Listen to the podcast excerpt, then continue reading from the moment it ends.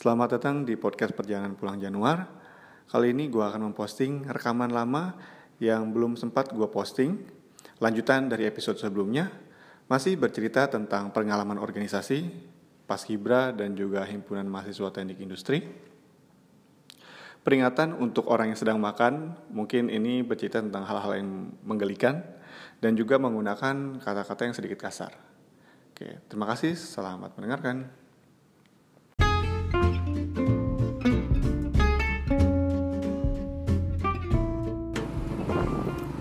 Ya, balik lagi dengan gua Januar. Gue bakal nerusin podcast yang tadi pagi gua record. Jadi di podcast motoran ini ya gue bakal mudah-mudahan konsisten setiap kali gua berangkat dan pulang kerja di motor gua ngerekam apa yang ada di pikiran gua dan tadi pagi gue mungkin suaranya beda kali ya. Suara-suara pagi gitu kan. Habis bangun tidur sama suara habis kerja nih perjalanan pulang mungkin agak beda sih. Sih agak rada seksi-seksi suaranya tuh sendu-sendu pas pagi-pagi. Ya tapi ya kita mulai lagi deh nulisin yang pagi. Temanya apa ya tadi pagi ya? Um, organisasi deh gue tadi cerita sampai pas kibra kalau nggak salah. Ini gue mau nerusin lagi. Cerita tentang pas kibra zaman dulu gue jadi memang di pas kibra itu berat banget ya. Udah gue bilang sebelumnya itu wah capek fisik mental juga diomelin terus. Tampol-tampolin terus. Ya kalau nggak kuat mental gue pura-pura kesurupan tiap hari yakin gue karena pasti di setiap organisasi yang gue jalanin pasti ada seorang anak entah cowok atau cewek eh biasa cewek sih ya yang mentalnya lemah terus dia pura-pura kesurupan. Pasti ada aja tuh. Termasuk di pas kibra yang emang kita digembleng buat uh, apa 3T ya tanggap tang apa tangkas tanggon terengginas itu. Wah berat jadi kalau misalnya digembleng mentalnya diomel-omelin terus kita fisiknya kita di push up terus dibarisin di lapangan setiap hari. Setiap hari dari jam 6 pagi sampai jam 6 sore. Itu kita dijemur terus istirahat sekali makan siang sholat. Sisanya baris di lapangan. Ya nggak ada neduhnya bro. Capek bener. Anyway tapi ya di paskibra uh, apa ya? Pengalaman yang buruk. Yang buruk dong. Bukan yang seru buruk. Gak ada buruk benar. Jadi gue masih pas kibra itu pernah di suatu jurit malam ya kan? Ya di organisasi biasa lah ya. Ada jurit malam. Malam-malam disuruh tidur. Habis kasih materi sampai tengah malam terus suruh tidur. Baru tidur nyenyak dikit dibangunin orang tidur nyenyak-nyenyak di bangunan. Jadi gua dibangunin malam-malam terus disuruh baris, mata ditutup, ditampol-tampolin, domel-domelin, dikerjain segala macem lah, suruh push up, mau pusing deh pokoknya emang. Karena ngantuk. Badan capek dari siang udah di push up, diomel-omelin. Ya kan, malam-malam habis makan malamnya dikasih materi, ngantuk-ngantuk, nggak boleh tidur terus pas udah waktunya tidur suruh dipaksa tidur nggak boleh ngobrol nggak boleh bercanda nggak boleh melakukan hal-hal yang belum bukan di waktunya. Terus dibangunin malam-malam aduh. Malam-malam dibangunin peloncoin terus yang paling epic adalah pertanyaan bodoh. Kalian ngantuk enggak yang ngantuk lah anjing. Ya kan? Kalian dingin nggak ya dingin lah nggak pakai sweater pakai kaos doang yang kita pakai pas tidur. Kalaupun pakai jaket harus dilepas karena kebersamaan. Kita dibarisin. Kamu tahu nggak sebelah kamu siapa? Nggak tahu anjing. Mana gue tahu sebelah gue siapa mata gue gue tahu. Sebelah gue uh, badan power ah ini pramuka dong Aduh, kenapa sih gua ah nggak nggak habis pikir gua kenapa setiap organisasi ada pertanyaan-pertanyaan bodoh yang nggak usah ditanyain nih kan orang nggak bakal tahu. Kalaupun tahu jawabannya pasti dibilangnya salah. Gue pengen kalau gua nggak jawab bilang gagu. Gue banyak oh, gua jawab mulu dibilang banyak omong. Ah, udah serba salah kalau di organisasi itu. Ikutin aja apa kata senior lu. Senior lu cuma pengen lu em, bertahan. Paling tidak lu nggak nyerah nggak nangis nggak ya gitu gitulah terus eh, yang tadi aduh gua mau cerita malah ke mana-mana ya. Intinya pengalaman mengerikan menakutkan pengalaman buruk gue pas kibra itu setiap kali julid malam itu ada namanya nasi pas kibra. Wah nasi pas kibra ya kan? Lu pasti mi- mikir nih kan ini nasi pasti merah putih kan? Beras merah ketan putih.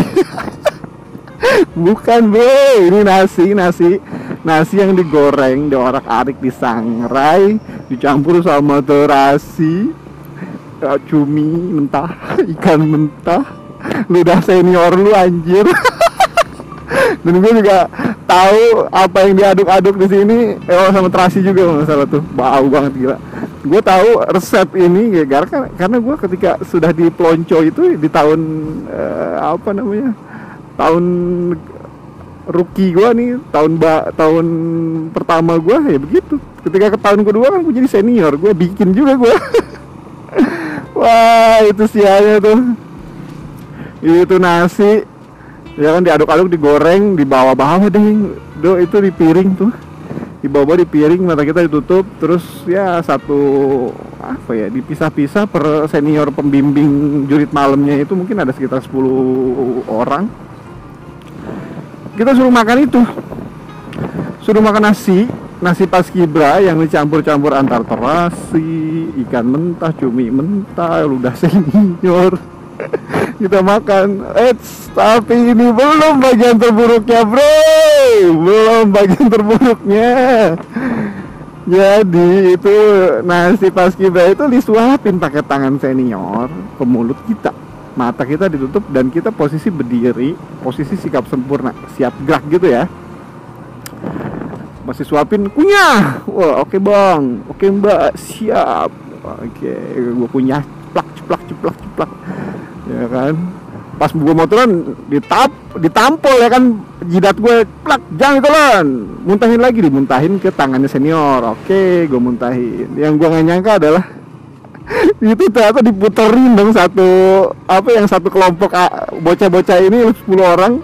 Ya disuapin lagi dimuntahin lagi disuapin lagi dimuntahin lagi. Wah ini gue kebayang mau muntah muntah gue kebayangin wah jijik banget. Lu bayangin coba. Lu bangun tidur temen-temen lu bangun tidur lu nggak tahu temen lu itu gigi apa nggak sebelum tidur. Gue juga nggak sikat gigi sih. Tapi bayangin itu ih udah terasi mentah lu diaduk-aduk sama nasi lu disuapin dilepehin dan itu campur bau banget gila lu.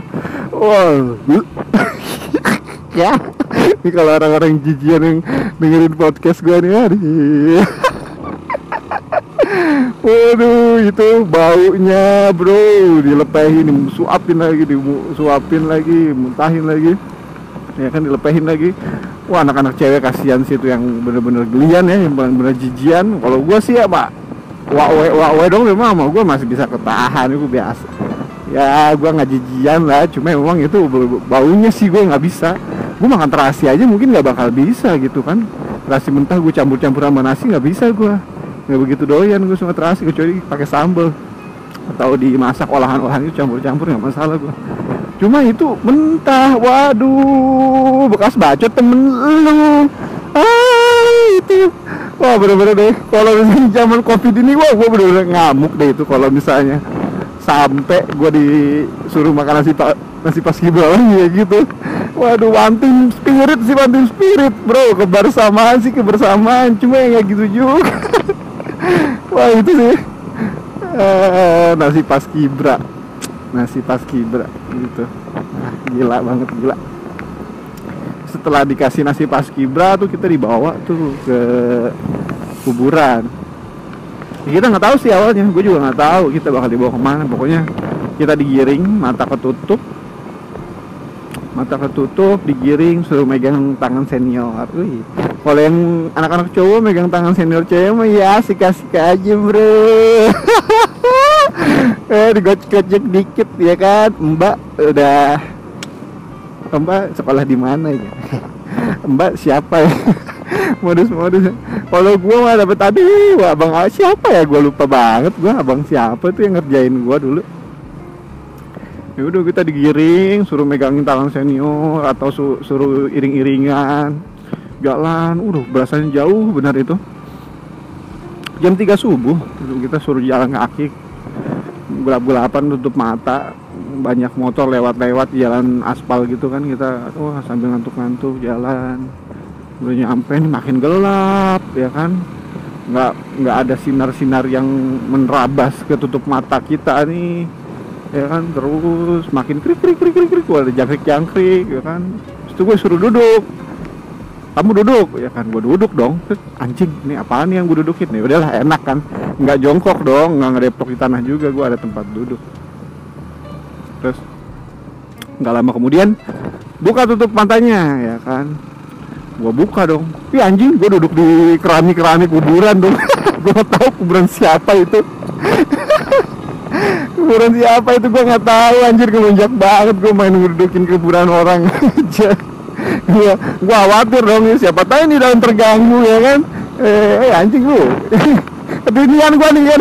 Palanya ketindihan ya kan. Ketika keramiknya gue ini gue dudukin ya kan. Gue gue gue melosor aja ke bawah. Pantat gue dari tanah ya kan. Maaf ya.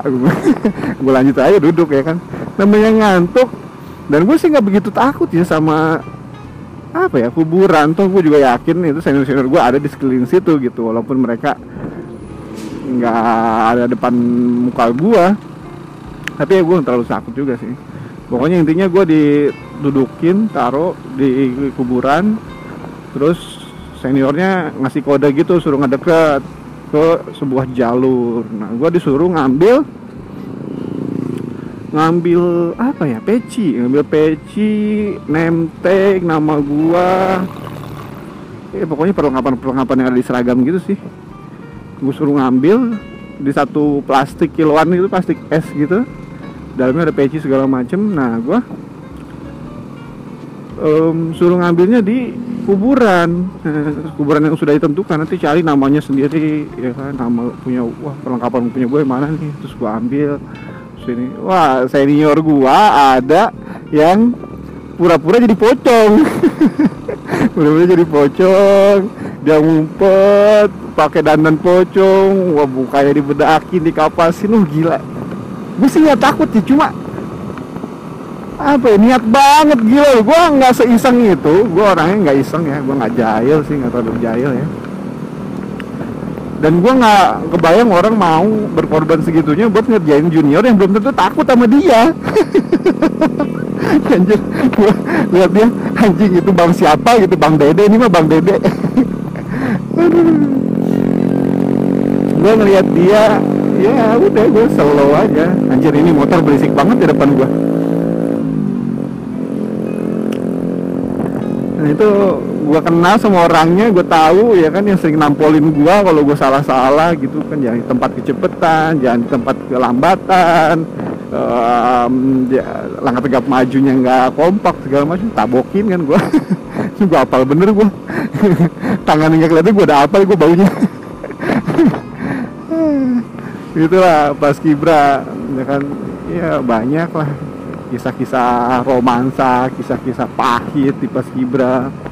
Setelah selesai di kecamatan dilatih selama satu bulan sampai sampai pengibaran ya. Oh iya sampai pengibaran itu. Tahun pertama gue tahun 2008 pengibaran ada beberapa orang yang salah langkah salah formasi segala macam. Ya anyway langkah tegap maju.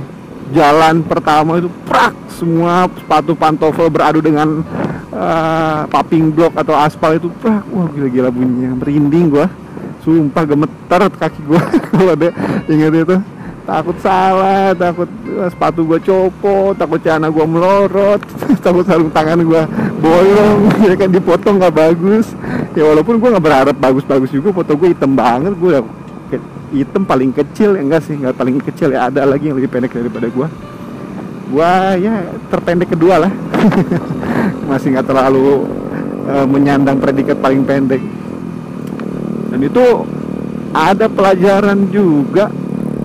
Pelajaran yang ah, gue agak sedih nih gue gitu intinya pas gua pengibaran itu semua. Wah pengibaran pertamanya tuh yaitu ya tanggal tegap maju pertama. Oh, jalan tuh sesuai dengan pasukannya. Terus mengibarin bendera menyanyikan lagu Indonesia Raya hormat wah segala macam. Tutup formasi lagi. Tutup formasi lagi terus balik lagi ke posisi awal ya kan? Balik ke posisi awal langsung lah selesai itu kan. Wah ada yang pada nangis. Karena capek gila lu. Ini ya pelajaran buat lu pada yang lagi organisasi. Kalau lu udah berorganisasi dan sampai lu bisa netesin air mata uh gila berarti lu pengorbanannya udah banyak banget sumpah. Karena lu udah capek banget lu udah ngorbanin waktu tenaga pikiran biaya semua lu curahin buat itu organisasi. Lu satu event atau satu periode wah itu lu pasti nangis deh. Kalau lu nggak nangis pengorbanan lu kurang ya kan? Perjuangan lu kurang. Gue setelah apa setelah apa di briefing sedikit terima kasih dari bapak camat tuh wow, wow, wow, udah pada sedih. Tahu? Ah, bapak camat ngasih selamat satu satu salaman salim begitu kan. Wow ya, oke oke pak camat terima kasih pak. Wah, semua adik-adik makasih ya. Wah udah wah jadi terharu lagi anjing? Wah terharu semua kan Habis terharu ya udahlah langsung di ke rumah dinas. Di kecamatan tuh ada rumah dinas tempat base camp kita. Semalamnya itu kita pakai buat tidur kita pakai buat prepare nyiapin baju pakai dinas upacara PDU ya segala macam. Kita dibarisin lagi tuh depan depan rumah dinas. Itu udah keluarga keluarganya udah pada nungguin bro. Gila lu yang punya pacar pacarnya nungguin yang orang tuanya dateng orang tuanya dateng ya kan. Ah gua hopeless gua orang tua gua datang apa enggak karena gua crash juga kan sama bokap gua gara-gara gue ikut pas kibra dan ya adalah masalah-masalah sepele sih. Ya kan dibarisin depan rumah dinas. Habis itu ketua pelaksana pengibaran bendera 17 Agustus tahun 2008 gue lupa bang siapa. Ah bang Jalal gue masih inget banget tuh. Yang ngomong belakangnya pasti jadi ya eh, kalian harus berjuang dan belajar ya. Ya pasti di belakangnya ada ianya. Ya, itu kenapa gue juga gak pernah ngerti sih. Jadi dia ngasih closing speech ucapan rasa terima kasih pas di depan eh, rumah dinas itu. Orang-orang banyak yang nungguin nih orang tua orang tua pengibar nih orang-orang tua pas kibranya pada nungguin. Dia ngasih closing speech dulu. Dia nanya begini bro. Ini serius dikit ya? Kalau bisa ada musik-musik yang sendu gitu. Jadi dia gini bang Jalal bilang jadi cuma itu yang bisa kalian kasih buat saya. Jadi itu hasil perjuangan kalian selama satu bulan. Jadi itu hasil kalian di push up dimaki-maki ditampar-tampar di push up push up. Cuma itu hasil kalian. Saya terima kasih buat kalian. Nangis dong dia. Anjing gua udah air mata gua udah kering. Ya gua nangis lagi anjing. Terharu juga sih bangsat terima kasih deh ya wah sesimpel terima kasih dari ketua pelaksana yang punya beban buat ngelidik kita. Dan kalau terjadi apa-apa sakit segala macam orang ada yang meninggal yang tanggung jawab dia bilang makasih ke kita. Wah itu gratitude banget bro. Gila. Jadi apa ya? Wah, gue jadi terharu aja anjing. Bilang oh terus apa namanya sambil ngomong hal yang tadi gua ceritain itu dia nabokin kita bro. Nabokin pak pak pak pak satu-satu. Sakit yang kenceng anjing. Sekenceng-kencengnya gue ditampol. Dia dibilangin cuma itu yang bisa kalian berikan buat saya. Anjing terus dia nangis kan. Terima kasih. Kalian yang sudah melakukan hal yang terbaik. Apa pun apa pun yang saya lakukan waktu melatih kalian itu demi kalian. Wah gila. Panjangnya begitu ya tapi yang bikin gue terharu sih yang tadi yang kata-kata pertama. Itu hal yang sudah paling terbaik yang kalian berikan buat saya. Karena kalau saya mau marah kalau tadi ada sedikit kesalahan kalau saya mau marah marahnya saya harusnya satu bulan kemarin pas kalian latihan. Apa pun yang kalian sudah berikan hari ini itu yang terbaik yang buat yang kalian sudah berikan dan itulah hasil didikan saya, didikan kami selaku para pelatih, pembina dan pelaksana. Wah gila, itu sih gue belajar banyak juga dari Paskibra sih. Gila itu, berkesan banget. Jadi apa ya? Kisah-kisah kehidupan, cara mentoring orang, cara menghargai, appreciate itu apa ya? Cara cara melatih diri ya kan? Practice make perfect ya kan even we cannot give the perfect things we can do the best that we can give in. Berantakan banget sih gua. Ya itulah. Wah gila pas kibra sih berkenang banget sih buat gua. Pas kibra kelar. Udah lah ya segitu aja ya. Lagi sedih anjing. Pas kibra kelar dilanjut dengan pramuka dulu tuh. Itu agak sedikit pengkhianatan sih ya. Jadi setelah pas kibra kelar? Ah enggak. Pas kibra kelar gue jadi ketua osis bro. Jadi setelah menjab merata setelah latihan satu bulan di pas kibra pengibaran satu hari. Gue jadi famous dong di sekolah. Wah si Januar nih. Yang hitam bener ikut pas kibra satu bulan ya kan? Iya. Yeah oke lah. Ada banyak yang minta foto segala macam pas pengibaran mah ya. Biasa cuma hitam bener gua. Jelek aja. Jadi pas udah udah masuk ke sekolah lagi. Gua kan anak-anak yang lain udah temenan. Gila udah punya temen anak-anak sebulan udah temenan. Gua cuma panas-panasan di lapangan. Gua nggak kenal siapa-siapa cuma temen-temen gua. Gua berlima waktu itu. Dari SMK Negeri 6 gua berlima. Gua Yuli Fariha um, uh, Irma sama anjir satu lagi siapa ya anjir gue lupa banget lagi. Itulah pokoknya tuh. Sama gua. Iya yeah. gua berlima ya. Pusing gua. Gua Yuli Fariha Irma. Sama Anipa anjir. Itu sahib gua. Aduh kok gua sampai lupa ya? Anipa. Jadi kita tuh berlima jadi pas kibrat angkatan 2008 Ih, gue kangen banget temen-temen gue cewek semua anjir kangen banget gue temen-temen seperjuangan gue gimana ya nasibnya? Anipa punya bisnis make up terus nikah sama senior. Senior pas kibra juga. Irma nikah sama siapa gitu kan punya anak kembar. Ya kan? Terus si Fariha juga udah nikah. Anaknya satu kali ya? Lupa gua. Kerja di mall dulu kan si Uli nikah sama senior pas kibra. Bukan senior malahan uh, pembina lah pelatih kita waktu pas kibra. Gitu. Punya anak berapa sekarang ya? Dua misal anak udah gede juga tuh si Uli jadi ya itu berarti gue nikah terakhiran gue anjir. Oh dan temen-temen pas kibra gue nggak ada yang datang anjir. Nggak ada yang datang ke nikahan gue awas lu ya padahal lu. Lu punya anak cowok nyunatin lu nikahin lu awas ya. Nggak nggak nggak nggak. Gue pasti datang sih. Gue orangnya wah nganggep banget temen-temen anjir. Misalnya orang-orang lain gak nganggep banget sama gue ya aduh. Gue yang harus sedih apa mereka yang ngerasa jahat ya? Sedih tahu anyway ya begitu.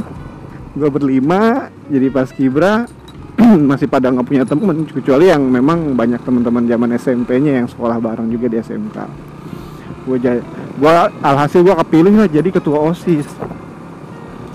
Wakilnya temen gue waktu zaman MTS Ali ya si Ali.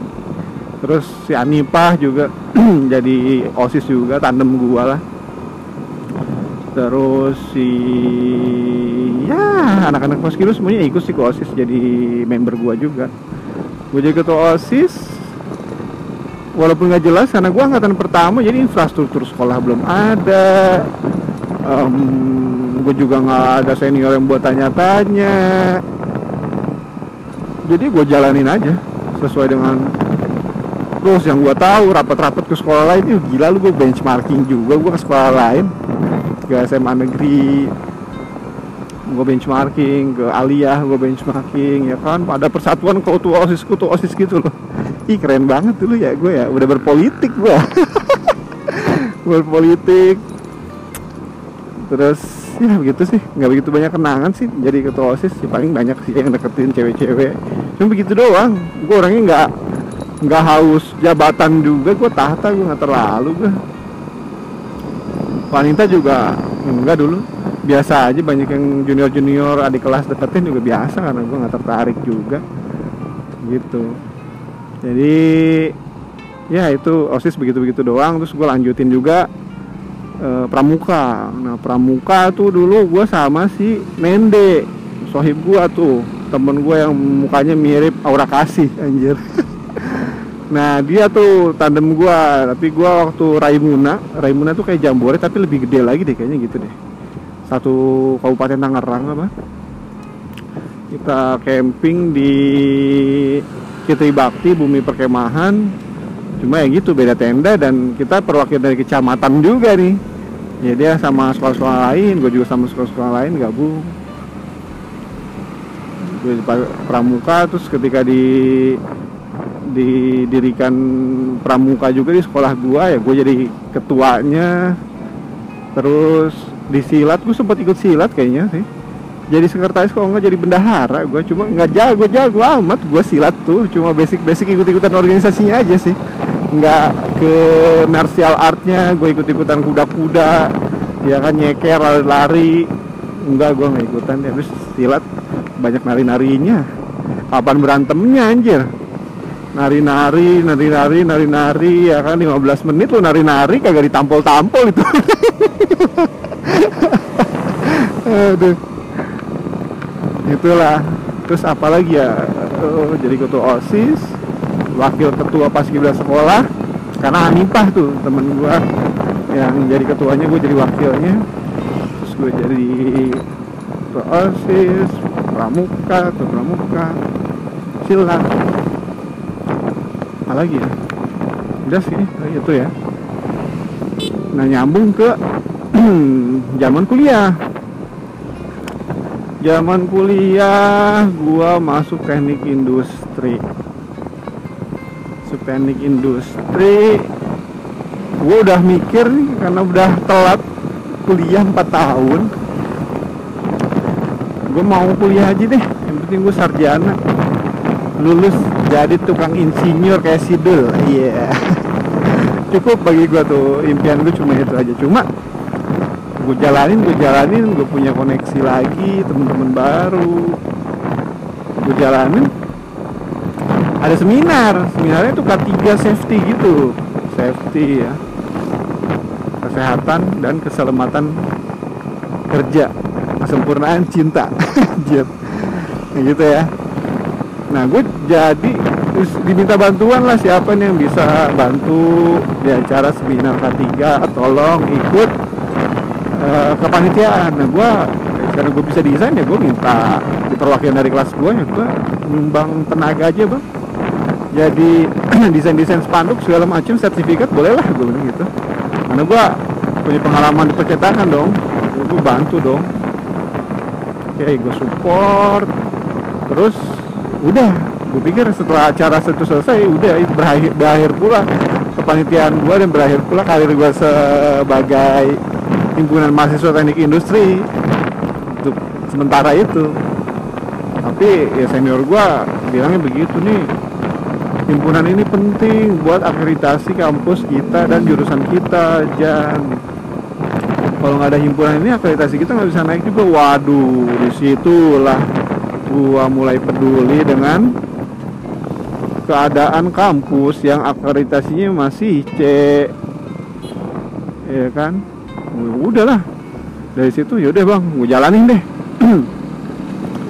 Gue jalanin gue masuk gue cari masih nggak jelas juga. Itu dari angkatan 14 ke gua angkatan 2015 masih kurang jelas untuk hmm, apa ya untuk perpindahan jabatannya kita dikumpulin dikumpulin dikumpulin cuma kadang masih ngalor ngidul belum jelas belum ada kejelasan.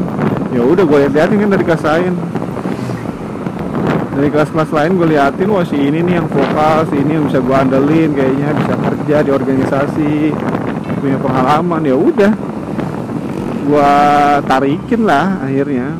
Gue gua coaching juga untuk satu orang ini yang vokal nih si Zulfikar nih gue mau jadiin ketua himpunan. Wah ternyata orangnya soblak bangsat bangsat. Ya begitu deh. Jadi di situ gua kumpulin habis ngumpul dikumpul sama senior gua kumpulin lagi bocah-bocah tuh si Asep, Gumai, Zulfikar, Akbar gua ngumpul di tempat tukang nasi goreng namanya bom bom wah sohib gua banget tuh selama gua di himpunan. Support sistem gua itu nasi goreng bom bom nah gua ngumpul di situ gua mau jadiin Zulfikar ketua. Gua bilang pemimpin itu nggak usah pintar nggak usah selalu ada. Yang penting dia bisa dia bisa milih uh, anak buah staff-staffnya ini yang pada pintar. Jadi gue bilang Jokowi itu jadi presiden bukan semata-mata karena dia aja dirinya aja bukan. Karena staffnya juga kuat gitu kan. Staff-staff orang-orang mudanya gitu. Jadi kuat supaya bisa apa ya menggerakkan seluruh divisi-divisi yang ada gitu. jadi gue di belakang layar aja gue nggak mau jadi ketua himpunan. Ya jadinya gue oh, canangkan dia untuk jadi ketua ketua himpunan yang pada akhirnya dia udah ngumpulin broker segala macem. Gue juga udah ngumpulin broker pas hari H serah terima jabatan nggak pada dateng calon yang lain tuh. Calon ketua himpunan ada tiga ada gua Zulfikar dan si siapa Hendy Bewok kalau nggak salah. Ini dua orang kagak dateng berarti gua tuh calon tunggal dong. Ya seharusnya langsung auto menang atau atau menang atau ya dicari calon baru. Dan sialnya gue diantar sama si Yana temen gue soalnya gue dari zaman percetakan. Gue kuliah di UMT juga gara-gara dia dia ngasih tahu. Nah akhirnya dia jadilah calon dadakan. Akhirnya bikin proker dadakan segala macem. Presentasi secara konsep karena gue udah ngonsepin sedari awal ngonsepin banyak banget proker gue dan sudah terukur gue menang 90% voting untuk konsep. Dan kalah dengan tipis ya berapa ya? 55 45 persen ya kan? Gue 45 persen si Ana 55 persen untuk uh, voting leadership. Dan dia yang menang gitu kan untuk jadi ketua himpunan. Ya anyway gue juga nggak mau sih sebenarnya jadi ketua himpunan karena gila gue kerja gila-gilaan banget dan gue juga nggak nyangka gue bakal setotal itu untuk himpunan. Kan gue capek gue waktu zaman himpunan itu. Gue lagi ini bukan excuse ya lu pasti ada yang mikir deh ah jangan marah excuse aja gara-gara kalah anjing nggak gitu kalau bukan serius deh gue tuh gue tuh uh, kerja dari jam setengah 8 pagi sampai jam 9 malam, jam 10 malam, gila. Senin sampai Jumat, Sabtu, Minggu kadang-kadang lembur. Ya kan, lembur ya pagi sampai sore. Habis itu gue pulang grab car, Bro. Nge-grab car gua. Tahu-tahu gue jam 2 malam gue di Bekasi, Bantar Gebang, ya kan, Jakarta Utara, Jakarta Pusat, gua kan nganterin orang mabuk. Ih, gila lu gue nggak sanggup. Ya kalau misalnya gue harus jalan himpunan jadi ketua lagi yang harus wah gimana sih jadi ketua punya tanggung jawab ya? Ya udah. Gue jadi divisi kominfo karena menurut gue itu divisi yang strategis bisa mengkomo- mengakomodir segala segala divisi. Jadi ya gue jadi tandemnya si Ana aja gitu. Tapi ya gue banyak yang ngonsepin gue tapi gue dapet komplain juga kemarin di podcast yang lain. Gue curhat juga sama si Gumai. Anjing gue dibilangin dulu gue keras kepala banget waktu zaman organisasi mungkin iya sih cuma ya gue gue itu orangnya punya konsep dalam pikiran gue ketika ini ada acara gue mau begini begini begini begini udah terkonsep dan gue mau ngejalanin gue pasti ada bentuk badan gue itu di acara itu. Dan gue bakal totalitas. Bahkan kalau biaya tidak ada gue akan membiayai itu sendiri. Gitu loh.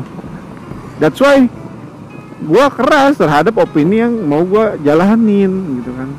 Karena opini-opini orang lain atau saran-saran orang lain yang gue kesel itu orang tuh semua orang bisa beraspirasi. Semua orang bisa menyampaikan eh, saran-saran. Yang jadi masalah adalah ketika saran itu sudah disampaikan eksekusinya bagaimana? Ada loh orang yang habis ngasih saran segala macam terus cabut kabur.